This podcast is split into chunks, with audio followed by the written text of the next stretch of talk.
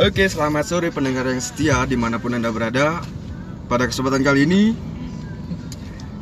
Adit sendiri nggak sendirian ya? Ya apa sih? Adit di sini nggak sendirian karena banyak banget yang request bahas soal apa ya? Mungkin soal eh, seberapa kamu cinta sama pasangan. Menurutku sih kalau misalnya kalian cinta ya harus harus bisa mengorbankan salah satu dari kedua belah pihak ya. Definisi cinta itu bukan memiliki seutuhnya, tapi alangkah baiknya kalau kalian itu udah bisa ngenain, udah bisa buat orang-orang sekeliling kalian tuh bermanfaat. Jadi cinta itu nggak pandang dari wanita atau teman, jadi orang sekitar dulu lah bahagiakan. Dan di sini di antara dua pijakan ini Adit nggak sendirian, Adit bersama pembimbing waktu prakerin. Ya, di sini ada Mas Aditya Swahyu selaku owner dari Koci Real Exterior dan Gerobong Kios. Ayo Mas Adit, apa kabar? Halo, selamat sore. Selamat sore. Sapa dulu pendengar yang di luar sana. Yuk Mas Adit, dimulai. Anu ya, eh, selamat sore teman-teman semua.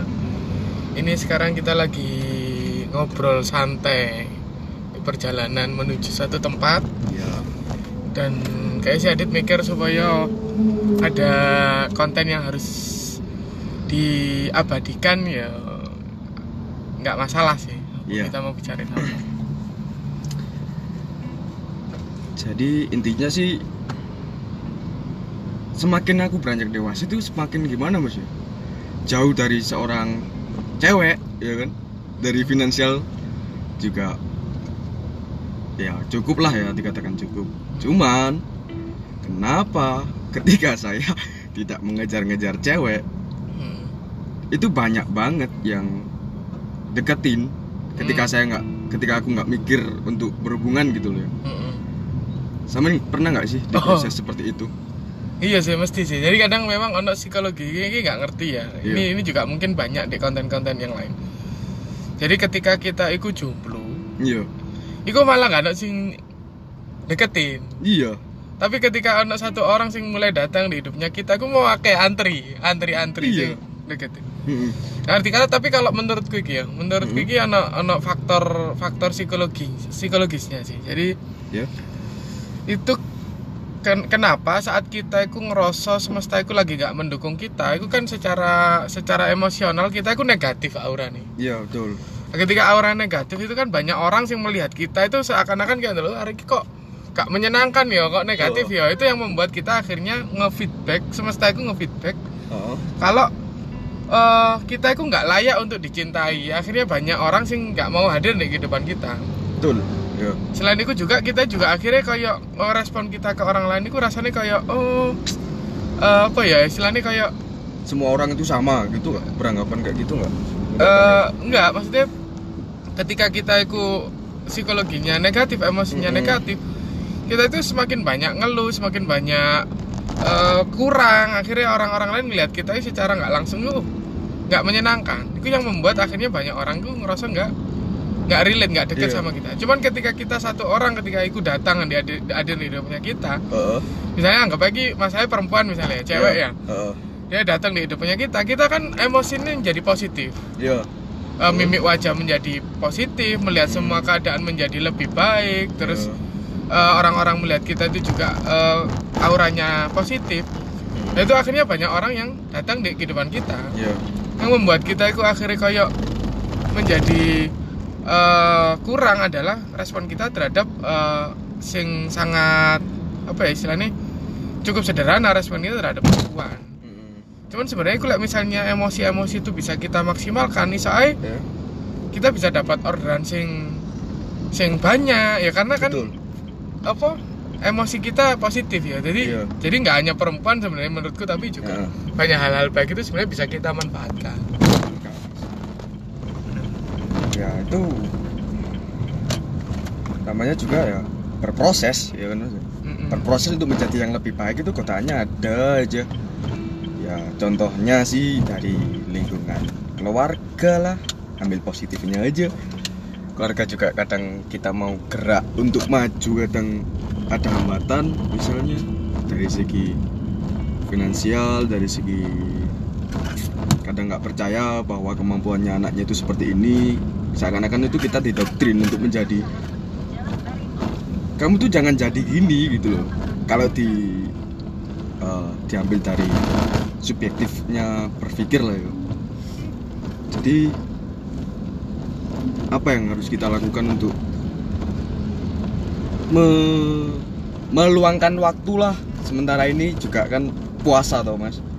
Apa yang harus kita tindak lanjuti untuk agar kita ini generasi Z yang bentar lagi Mm-mm. akan berpindah dari media media-media yang udah biasa menjadi digital apa yang harus kita lakukan di awal Hmm, kalau menurutku nggak ono sesuatu yang patok ya harus dilakukan Iya. seperti apa ya karena ini momen aja kalau kita sekarang berada di, di era sing sing seperti ini kalau kita melakukan hal-hal sing menurutku itu biasa anggapnya bahasanya mainstream ya. Betul. Kita rubah mindset kita itu sebenarnya Mhm. eh, kita cuma cukup melakukan untuk ya kita bikin sesuatu yang menurut kita itu asik. Ya bikin dicoba Iya. ntar kalau misalnya oke ya lanjut lah misalnya gagal ya wis nggak apa-apa. Jadi menurutku ya try try and error aja. Jadi mending dicoba dan jangan ragu-ragu untuk mencoba sesuatu yang eh, menurut pandangan orang lain itu mungkin oh kurang ini kurang ini. Menurutku generasi kalian adalah generasi yang harus mencoba sesuatu. Betul. Dan di sini kita bukan sosok motivator atau apa ya kan?